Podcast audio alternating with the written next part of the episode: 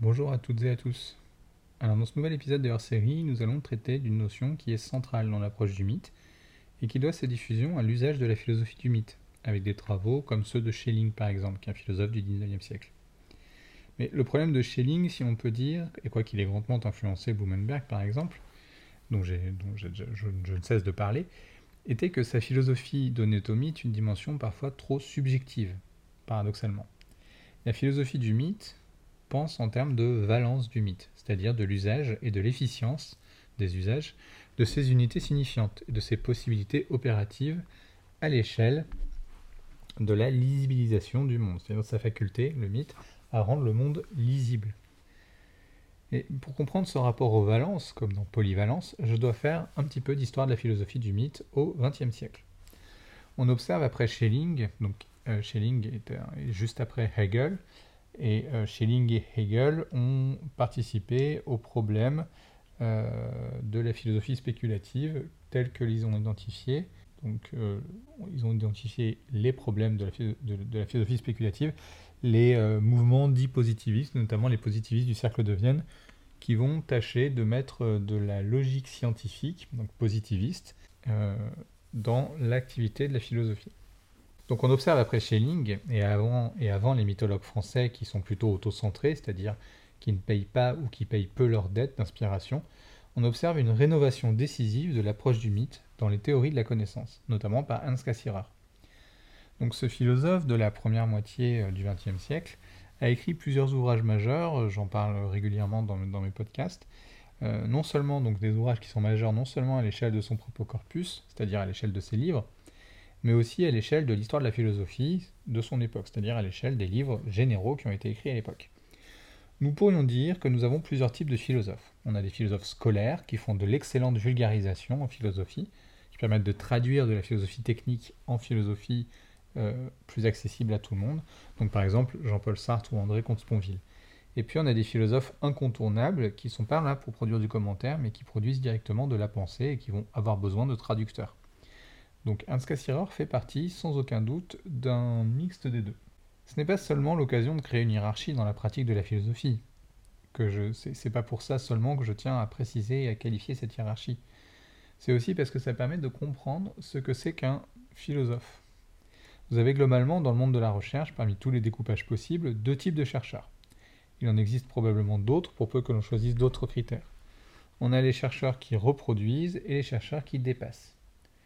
Parmi celles qui dépassent, hélas la quantité de femmes dans la recherche est très faible, alors non pas que les femmes cherchassent moins, mais que la recherche soit extrêmement politique, au titre de quoi, hélas, la présence visible des femmes dans la recherche est un phénomène qui est extrêmement récent, vraiment extrêmement récent, je dirais 50 ans à peu près, et encore ça fait seulement 20 ans que c'est un peu plus systématique qu'avant. Donc je disais, parmi celles qui dépassent, on a un type d'auteur qui est particulièrement brillant, c'est le type de celles qui, avant de dépasser, ont reproduit, mais dépassé déjà bien sûr. Alors je donne un exemple avec Cassirer. Donc je suis obligé de laisser de côté la chronologie du corpus de Cassirer, parce qu'elle rendrait les choses peut-être moins directement compréhensibles, et puis parce qu'il faudrait la donner à la fois en allemand et en français, et ce serait très bizarre comme machin. Donc supposons que nous ne parlions donc de l'œuvre de Cassirer que d'un strict point de vue actuel, et qu'on ne se penche pas sur sa chronologie. Il a écrit différents ouvrages que nous dirions de préparation ou de singularisation, comme précisément celui que j'évoque là tout de suite, qui est « Substance et Fonction ». Donc il a écrit surtout deux sommes. Alors je sens bien que ce « surtout » est totalement absurde, étant donné comme « Substance et Fonction », par exemple, est déjà extrêmement décisif, mais je dois bien m'exprimer en hiérarchisant les informations que je vous donne.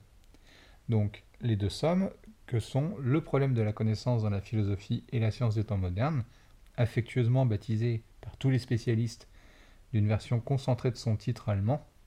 Alors pardonnez mon accent inexistant, Je suis actuellement en cours d'apprentissage de l'allemand afin de pouvoir lire Blumenberg et Cassirer dans leur langue, c'est Lehrkräfteproblem.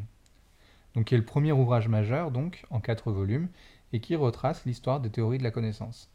Et donc on a Lehrkräfteproblem d'un côté, et on a la philosophie des formes symboliques, ouvrage en 3 volumes dont j'ai déjà pu parler, ici ou là, et donc je ne cesserai pas de parler d'ailleurs, et de reparler dans les podcasts. L'Erkenntnisproblem est une somme de reproductions, un cours magistral et formidable sur l'histoire de la philosophie moderne qui commence avec Nicolas de Cuse, déjà mentionné dans le hors-série précédent, et termine avec « l'époque présente » entre guillemets, qui intervient donc pour Cassirer avec ce qui advient derrière Hegel. Et on a d'autre côté donc la philosophie des formes symboliques, ou PFS pour les intimes, qui est une avancée, une percée dans l'histoire de la philosophie et des modes représentationnels. Alors Cassirer a écrit sur Einstein, sur la culture, sur l'histoire, sur la science, sur la conscience. Je ne vais pas présenter plus longuement que ça cet auteur majeur ici. Je souhaitais simplement montrer que tout chercheur innovant doit d'abord montrer qu'il sait de quoi il parle avant de proposer sa propre pensée. Ce qui m'intéresse dans cette petite exposition de Cassirer, c'est la bascule dans le titre « Substance et Fonction ». Et je n'entrerai pas dans le livre lui-même, en tout cas pas plus loin que sa conformité au titre. Dans ce livre, Cassirer fait donc basculer le problème de l'épistémologie de la substance à la fonction. Il fait passer le problème de l'épistémologie depuis le problème de la substance jusqu'au problème de la fonction. Alors qu'est-ce que ça signifie ? Eh bien en général, l'enjeu de la connaissance est ou était la quête de la substance d'un phénomène, c'est-à-dire son principe nouménal, ce qui agit derrière le phénomène. Donc on a le noumen et le phénomène. Le noumen, c'est ce qui agit, et le phénomène, c'est ce qui est visible. On est encore chez Kant, là, sur la relation entre le noumenon et le phénoménon. Hegel, pour sa part, critique vertement, voire même, avec ce qui se rapproche beaucoup du sarcasme chez un philosophe aussi illustre que Hegel, il critique ce qu'il considère être une sorte de lapalissade chez Kant entre noumenon et phénoménon. Le noumenon est ou serait la substance active dont rayonne le phénoménon, et l'on pourrait saisir l'organisation réelle de la substance, du noumenon, en déduisant sa nature à partir des critères de visibilité, donc du phénoménon. L'école dont procède Ernst Cassirer, les néo-kantiens de Marbourg, considère notamment, en disant ça je fais un raccourci, que des spécialistes, et notamment parmi mes amis, n'approuveraient pas du tout. Essayer de les amadouer, donc disons que les néo-kantiens de Marbourg rendent possible de considérer ou interprétable que le noumenon, ou noumen en français, la substance active derrière un phénomène, n'est pas importante. C'est-à-dire que la question du statut du réel ne se pose pas forcément. On peut réfléchir sur la capacité des sujets à intelligibiliser le monde sans nécessairement se demander si le monde est réel et comment est-ce qu'il est réel. Le fait est que le sujet transcendantal perçoit un phénomène, et ce que l'on peut interroger du phénomène, c'est sa structure signifiante sur le réel, ce que le phénomène dit du réel. Donc l'école de Marbourg proposerait donc notre interprétation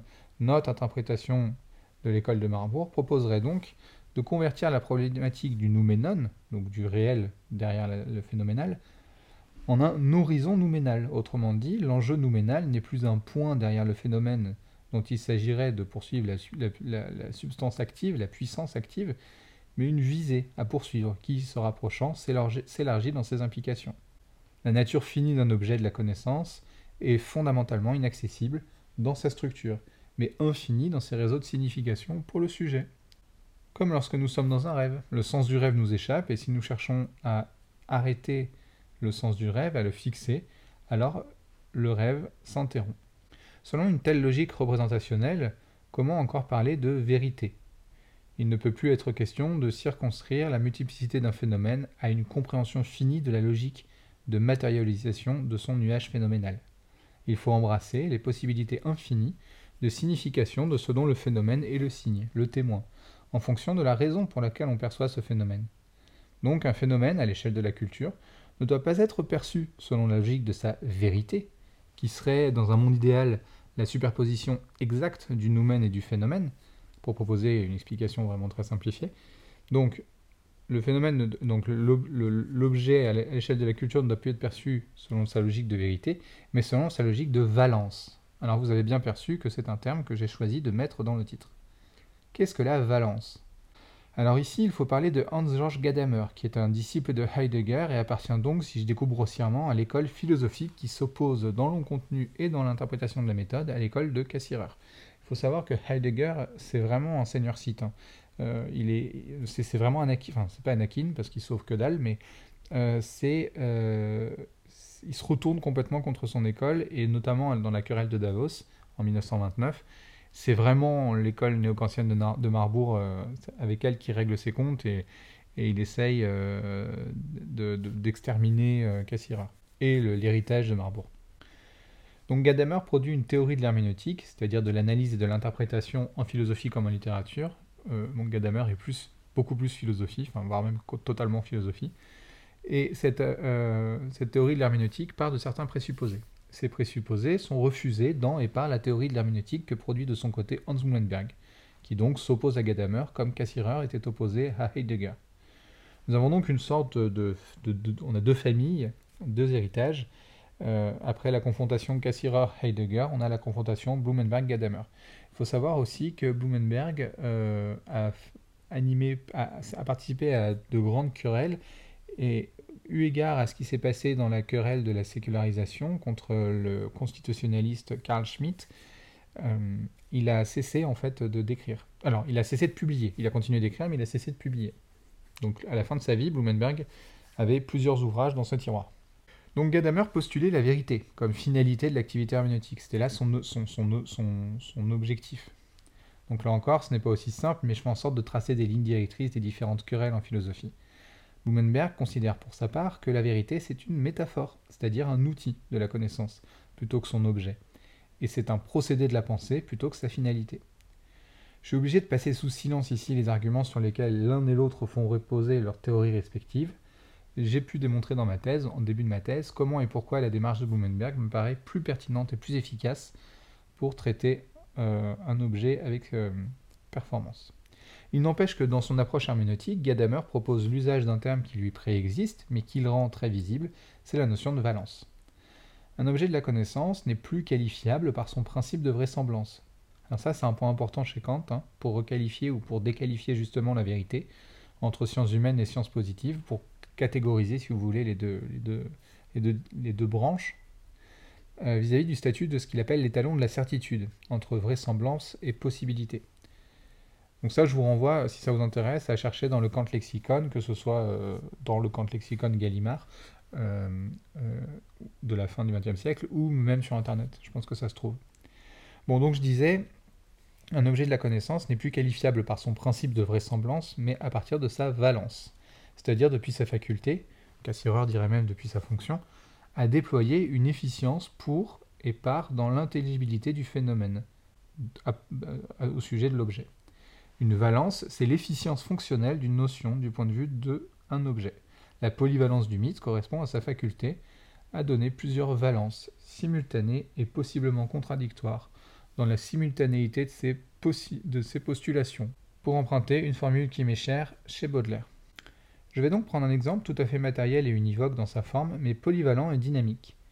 Je vais prendre l'exemple d'un comics qui a une structure d'écriture conforme à ce que j'ai déjà évoqué dans le premier épisode des Hors Séries, à savoir la généalogie des pulps et de l'écriture participative. Qu'il s'agisse de la saisie de la matière de Bretagne, hors série 3, de l'Odyssée ou celui des comics, hors série 1, on voit bien que les supports du mythe sont bien des cadres universels, des trames narratives de fond, les fameux textes rituels que Blumenberg expose dans son ouvrage « La raison du mythe », paru en 2005 chez Gallimard pour la traduction française partielle. Et que ces trames narratives de fond sont saisies par des individus particuliers, et qu'ils vont interpréter dans une logique de variation par la poétisation en se l'appropriant.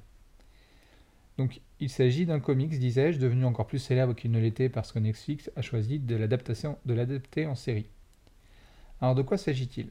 Pour ceux qui ne connaissent pas, déjà si cet épisode vous donne envie de vous pencher là-dessus, vraiment je vous encourage à faire l'expérience du comics. Je ne connais pas la série, non pas que je l'avoue de par snobisme, mais que je sois en fait tout simplement effrayé tant le comics m'a marqué et a conditionné mon rapport à certains modes de représentation. J'en ai une version française publiée par Vertigo et Black Horse, et j'ai la version anglaise commentée par les Slickinger. Je ne pense pas que la série soit mauvaise, d'abord parce que l'auteur Neil Gaiman a participé à sa direction artistique, et puis parce que Netflix a quand même fait beaucoup de choses jolies. Mais Neil Gaiman est hélas un auteur malheureux dès lors que ça se passe au cinéma. Il était l'auteur du livre dont tirait le film Stardust de 2007, il est un des co-auteurs du livre qui a donné la série Good Omens, qui pour le coup est absolument extraordinaire, l'autre co-auteur était Terry Pratchett. Donc Stardust réalisé en 2007 par Matthew Vaughn, ou plus récemment de la série absolument massacrée par ses producteurs American Gods.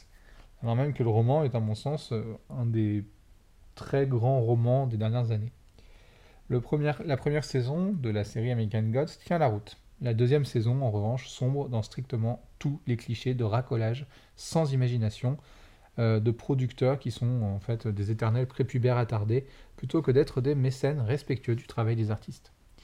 Bref, donc je ne tente pas l'adaptation de The Sandman parce que j'ai peur tout simplement, mais je n'ai aucun avis sur sa qualité, si ce n'est que peut-être je trouve que l'acteur choisi est trop jeune et qu'il n'est pas suffisamment charismatique et qu'il y a trop d'images de synthèse.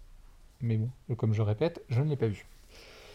Il existe une version audiobook de The Sandman dans les deux langues, hein, en anglais et en français, et si jamais vous pratiquez ces choses, je vous y encourage vivement. Bon, mais alors de quoi s'agit-il à la fin ?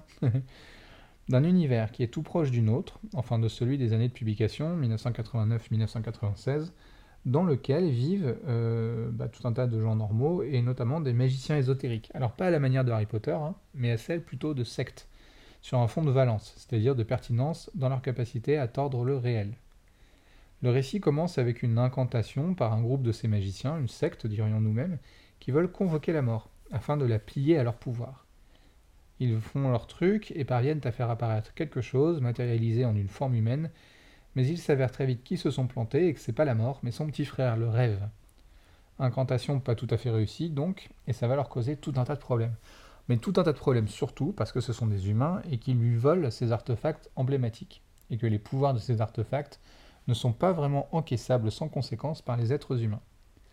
Le rêve, ou l'homme des sables, ou Morphée, est un des six infinis, avec donc la mort, sa grande sœur, qui est l'autre des six infinis que l'on rencontre le plus souvent et qui est très attaché à Rêve. Alors je ne fais pas l'inventaire des autres infinis ici, notamment parce que l'un d'entre eux a disparu et c'est un des ressorts des arcs de l'intrigue. La logique d'écriture est toujours la même, plusieurs dessinateurs, plusieurs scénaristes qui participent à l'arc principal animé par Neil Gaiman, avec des digressions en tous sens qui deviennent les éléments nutritifs de la matière centrale par les impératifs de recoupement et de détour. Le mythe fonctionne dans la sinuosité, selon Blumenberg, plutôt que dans la linéarité. L'histoire centrale n'est pas très compliquée. Morphée est dépressif et abandonne son royaume. Il va même jusqu'à le démanteler et cherche notamment où est passé celui de ses frères qui a disparu. Donc il a des frères et sœurs, hein, mais c'est un frère qui a disparu. On croise donc plein d'humains et d'humaines qui ont traversé sa route. On croise ses serviteurs, le corbeau, le corinthien, le jardinier, à qui il arrive des trucs plus ou moins chouettes, et toujours dans une littérarité profondément métaphysique et allégorique. Mais dans un dessin parfois coupant, des paginations déconstruites et éclatées, et parfois il faut même chercher le sens de la double page sur laquelle on est en train d'avancer avant de commencer la lecture, c'est l'un des exemples de ce que signifie un roman graphique. Le récit est extrêmement dense, bien plus que dans une bande dessinée, mais c'est sous format graphique, donc dessiné, et c'est un style littéraire exigeant qui n'hésite pas à recourir au style poétique. Le cycle complet, en français, connaît 8 volumes, publiés chez Vertigo, pour édition, donc traduite en français. J'ai découvert ça juste avant de partir au Canada, et je crois que je suis tombé dedans, et que je suis resté dedans pendant une semaine, et les gens avec qui j'étais dans la maison chez qui j'étais ne m'ont pas vu pendant une semaine, et ça les faisait bien rire. Dans ce que j'ai pu détailler du contexte narratif de l'univers déployé dans les comics, vous aurez sans doute remarqué que je parle d'archétypes au pluriel, le corinthien par exemple. Alors je vais faire une petite démonstration herméneutique juste sur le nom de ce personnage et je ne vais pas sur les autres aspects. L'épître aux Corinthiens, il y en a deux d'ailleurs, donc les épîtres aux Corinthiens dans le Nouveau Testament sont des textes sur la base du commentaire desquels va se construire ce que l'on appelle la contre-réforme dans le christianisme, c'est-à-dire le catholicisme. Alors là, mais de quoi il parle ? Alors, je reprends. Au XVIe siècle, un théologien allemand, Luther, pas Pendragon, hein, Luther avec un L, placarde 95 thèses, les Disputatio pro declaratione virtutis indulgentiarum. Je suis désolé, mon latin n'a pas été pratiqué depuis très longtemps.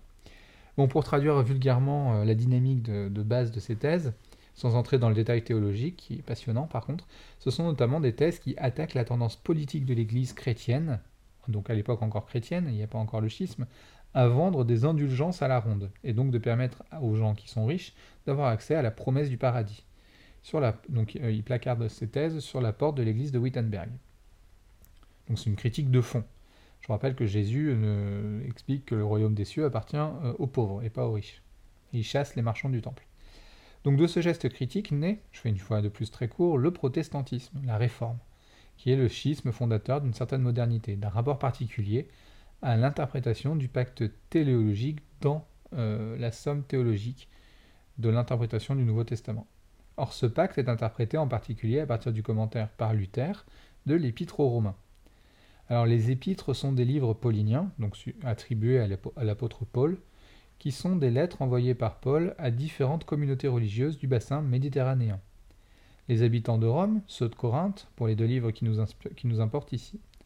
Or le contenu de ces commentaires conditionne une approche esthétique à tout un tas de choses, dont le diable d'ailleurs par exemple, comme j'en parle dans le premier épisode du cycle 1. Donc vous voyez qu'un personnage, et qui est un personnage extrêmement violent, qui a des bouches dentées à la place des yeux et qui porte des lunettes de soleil pour cacher ça, renvoie à une trame implicite particulière rien que par son nom. Alors je ne peux pas aller plus loin, d'autres sources justifient le titre de ce personnage, notamment la culture américaine, et faire de ce que je viens de faire ici, l'herméneutique, permet de donner des éléments interprétatifs à partir de la décomposition des aspects structurels d'une unité de sens, ici le personnage. Donc à partir du nom et de l'apparence d'un personnage, on peut démontrer comment un personnage se caractérise narrativement avant même que de le saisir. Donc l'activité herméneutique, vous voyez bien que elle propage son exercice entre histoire, philosophie et théorie littéraire.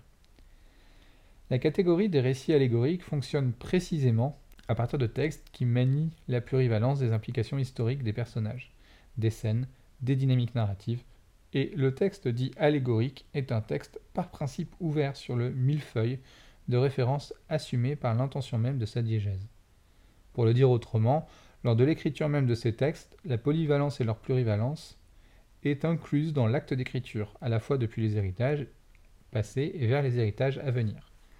Le régime esthético-formel, il faut voir l'épisode de méthodologie pour ça, est particulièrement propice à ce type d'intention dans l'écriture.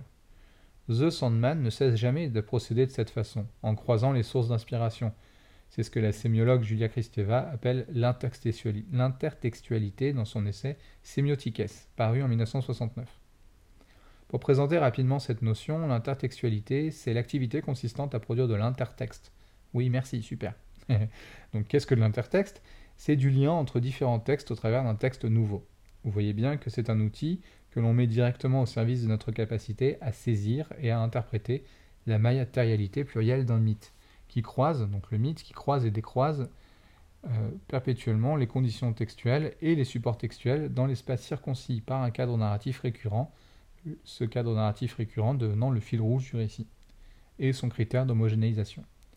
L'intertexte donc est une technologie épistémique qui permet d'envisager des notions comme l'hypotexte, ce qui se cache sous un texte, les implicites sur lesquels repose un texte, l'hypertexte, ce vers quoi tend ou ce vers quoi renvoie un texte. D'ailleurs, le terme est passé dans les technologies numériques, le lien hypertexte. Ça vous donne une métaphore très concrète de ce que c'est qu'un hypertexte. Imaginez un hypotexte, c'est-à-dire un lien qui renvoie vers la page précédente, etc. Les technologies de l'intertextualité s'appliquent déjà très bien sur le texte néo-testamentaire et même vétérotestamentaire, et cette technologie fait partie des modes de déconstruction d'un texte extrêmement dense en structure et en couche structurelle, qui peuvent être réduites en plus petites unités de sens, etc. Avec The Sandman, les usages intertextuels sont extrêmement nombreux. Cinéma classique, autres comics, on croise vers la fin le personnage de Constantine, héros de l'autre comics, Hellblazer, qui existe en série et en film. Je ne vais pas commenter la série, le film par contre je l'adore, alors que ça n'a rien à voir avec le comics Hellblazer. Il faut savoir que le comics Hellblazer, en passant, est mon comics favori. Donc, les références de l'intertextualité de The Sandman sont nombreuses, je disais donc cinéma classique, autres comics, mais aussi littérature, ésotérisme, musique, actualité de l'époque d'écriture. Et les jeux avec les limites matérielles du comics ne cessent de se démultiplier, renouvelant à chaque arc, intermédiaire ou principal, les possibilités narratives du format graphique lui-même. C'est-à-dire qu'on rajoute du texte, du récit par la matérialisation picturale.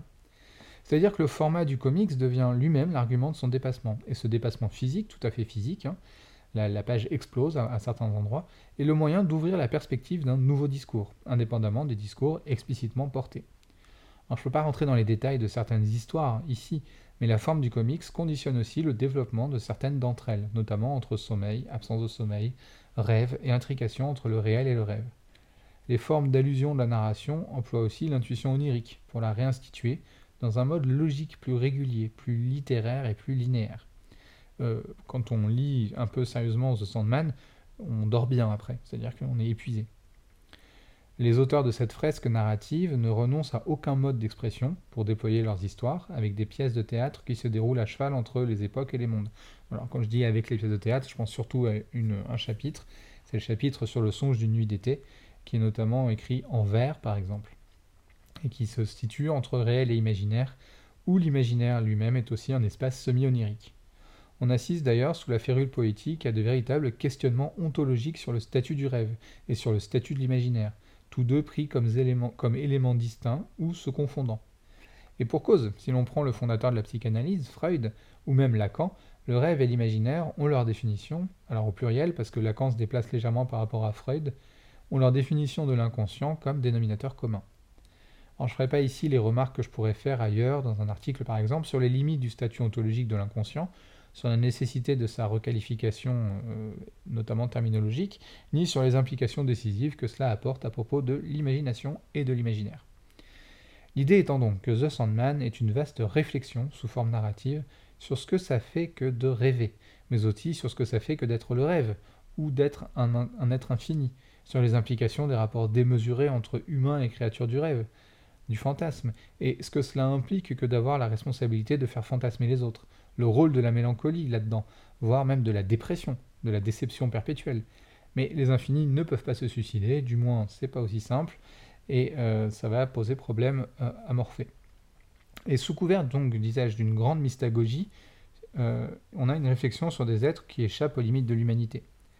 Alors nous assistons au format graphique à une réflexion sur et par le fait d'être humain et sur le fait d'être un infini ou un auteur. The Sandman est une œuvre qui parle fondamentalement d'un dépressif créateur de rêves et de rêveries dans lequel les autres créatures se prennent et se perdent. L'analogie avec le romancier et auteur de nombreux comics serait facile à faire, mais bon, est-ce que c'est bien cela qui m'intéresse ici ? Est-ce que c'est bien cela qui vous intéresse, vous ? En un sens, oui, puisque un format à ce point éclaté qui part dans tant et tant de directions, formelles, matérielles, colorées, trouve son centre de gravité finalement dans la figure centrale de Morphée, que l'on peut ou non épinglé sur la figure de Neil Gaiman, qui physiquement d'ailleurs n'est pas si différent de son personnage. C'est donc une bonne façon de garder la polarisation humaine dans cette débauche de mystification et ce labyrinthique récit en colimaçon, qui se divise fractalement à chaque fin d'histoire. C'est une chose d'ailleurs que l'on observe chez Neil Gaiman. Il ne sait pas terminer une histoire. Prenez n'importe lequel de ses romans, et bien qu'ils soient tous formidables, mais vraiment, moi en tout cas je les ai absolument tous aimés, ou bien il se cantonne à la fin avec un classique « Ils vécurent heureux et eurent beaucoup d'enfants », ou bien le texte, le récit, se termine dans un épuisement confus. The Sandman met à profit les ambiguïtés de son propre statut narratif, et se retourne comme un versipellis à l'infini, un peu fou, avec une espèce de volume de fin qu'il faut mettre au début sur le plan narratif. Donc volume de fin parce qu'il est publié en dernier, il est sorti en dernier, il a été écrit en dernier, mais il faut le mettre au début. Et le récit, de forme déjà mythique et formellement multistratifié, s'épaissit alors d'une sorte d'acception multiverselle de simultanéité continue. Ce collage de fin, peut-être un peu artificiel, donne aux valences des énoncés de l'ensemble, par la multiplicité de ses détours, une sorte de structure toute Lovecraftienne. Le corps de l'histoire se termine en ramassant toutes les sinuosités sur elle-même, comme si chaque couloir du récit donnait sur les portes par lesquelles ces couloirs commencent. C'est une façon, vous me direz, de ne pas avoir à terminer un récit que de le renvoyer à son début. Et peut-être que Neil Gaiman procède un peu trop souvent comme ça. Mais, indépendamment des reproches que l'on peut faire à Neil Gaiman, ou que l'on pourrait faire à Neil Gaiman, mais cela permet de répéter la logique des valences par un effet, intentionnel ou accidentel, très intéressant, qui intègre la temporalité de l'acte de lecture dans la performance de la lecture. Et là, je renvoie à ce que j'évoquais dans l'épisode pilote du Tractatus Philosophicus de Wittgenstein, dans lequel on comprend à la fin qu'il faut relire tout pour pouvoir être capable de comprendre tout. Mais il faut d'abord avoir fait une première expérience de lecture pour être capable de faire la deuxième expérience de lecture avec le sens voulu par la fin de la première expérience de lecture. Donc, prenez un texte que vous lisez pour la première fois. Bon, vous attachez inconsciemment des choses à cette première lecture. C'est l'intentionnalité de votre expérience. des parfums, une lumière, votre état émotionnel, le fait que vous ayez du thé à côté de vous, ou pas du tout, un Canada Dry, peu importe. Vous cristallisez. C'est Stendhal qui systématise le terme dans ses réflexions sur l'amour. Nietzsche dira de lui qu'il était le plus psychologue des romanciers. Vous cristallisez donc autour de votre lecture de n'importe quel texte. Toute expérience est cristallisée dans votre mémoire, avec un cortège d'autres sensations. Imaginez maintenant que vous soyez obligé de recommencer la lecture du texte pour bien suivre les lignes narratives qui sont devant vos yeux et parce que ça vous est demandé par les structures implicites du texte. Vous allez alors épaissir l'expérience de la première lecture avec son cortège de cristallisation dans une deuxième lecture qui va ajouter une nouvelle strate de cristallisation à la première cristallisation. Vous allez avoir une autre lumière, d'autres odeurs, un autre état d'excitation intellectuelle ou érotique, ou même une autre fatigue, une autre disponibilité ou une autre indisponibilité émotionnelle. Vous faites alors l'expérience de vos variations internes dans la répétition de l'expérience d'une chose quasi identique. Vous variez de façon radicale, l'objet que vous avez devant vous est identique. Comme lorsque vous montez un escalier en colimaçon, ce sont toujours des marches que vous gravissez, elles ont toujours la même forme, mais elle vous mène ailleurs. Ce procédé donne un résultat surprenant du point de vue ontogénétique. Si on vous regarde d'en haut, avec des lunettes infrarouges par exemple, vous donnerez l'impression de tourner en rond. Mais si on vous regarde de profil, en coupe, on voit bien que vous montez. L'organisation en circuit fermé, circuit narratif se retournant sur lui-même, rappelle un peu l'expérience de pensée de la bouteille de Klein, qui est une bouteille en 4 dimensions de l'intérieur de laquelle on est prisonnier, même en passant par son extérieur, si on ne peut pas quitter sa surface. Car nous y voilà, et je conclurai là-dessus, l'expérience diégétique du mythe, et notamment dans The Sandman, c'est très démonstratif, est une expérience qui ne nous permet jamais de quitter la surface de notre être, mais qui nous permet d'extérioriser notre expérience, notre regard de cette expérience. Nous sommes toujours attachés à la surface de la bouteille, de ce que nous sommes, de ce que nous devenons, et le récit nous permet d'éprouver, de tester les amplitudes de nos valences, et les expérimentant, nous choisissons de les déterminer comme ceci ou cela. Nous choisissons d'aller dans telle ou telle direction. C'est le sens même de la poésie, pratiquée sous forme de lecture ou sous forme d'écriture. Nous sommes collés, comme les fourmis de l'expérience de pensée de la bouteille de Klein, attachés à la surface en torsion de la bouteille de Klein, sauf que cette fois-ci ce sont nos lettres, nos mots, nos états d'âme et nos angoisses. La philosophie ne nous donne pas la capacité d'y échapper, mais enfin, en lisant The Sandman par exemple, elle nous permet de décrocher notre regard, d'extérioriser notre regard. Elle nous donne l'occasion de prendre conscience des possibilités de l'acte de notre propre défamiliarisation. Il s'agit d'une théorie développée par le formaliste russe Viktor Shklovsky, qui est traduit en français dans un texte sur la théorie de la prose, ça s'appelle, paru en français donc en 1973. Fun fact, en passant, il est écrit en 1925 et remanié en 1929. Autrement dit, notre capacité à ne pas rester coincé dans notre immersion et à nous extérioriser par rapport à la pluristratification de notre expérience de la culture. Dans l'expérience de The Sandman, par exemple, mais ce n'est qu'un exemple qui est vraiment particulièrement pratique, on peut faire l'expérience en se voyant d'au-dessus. Donc, c'est-à-dire qu'on peut avoir le sentiment d'être en train de tourner en rond, c'est-à-dire d'être en train de déprécier notre capacité au progrès. Mais si on saisit une autre étape de cristallisation des différentes couches de notre expérience de The Sandman, on peut prendre notre expérience en la regardant en coupe et découvrir que plutôt que de tourner en rond, en fait, on est en train de gravir un escalier. On est en train de se saisir nous-mêmes comme sujet d'une somme culturelle que l'on édifie lentement, comme le remplissage de ce que signifie qu'être soi-même et qui nous permet de faire l'expérience de nos possibilités. Je vous remercie de m'avoir écouté et je vous souhaite une excellente semaine à toutes et à tous.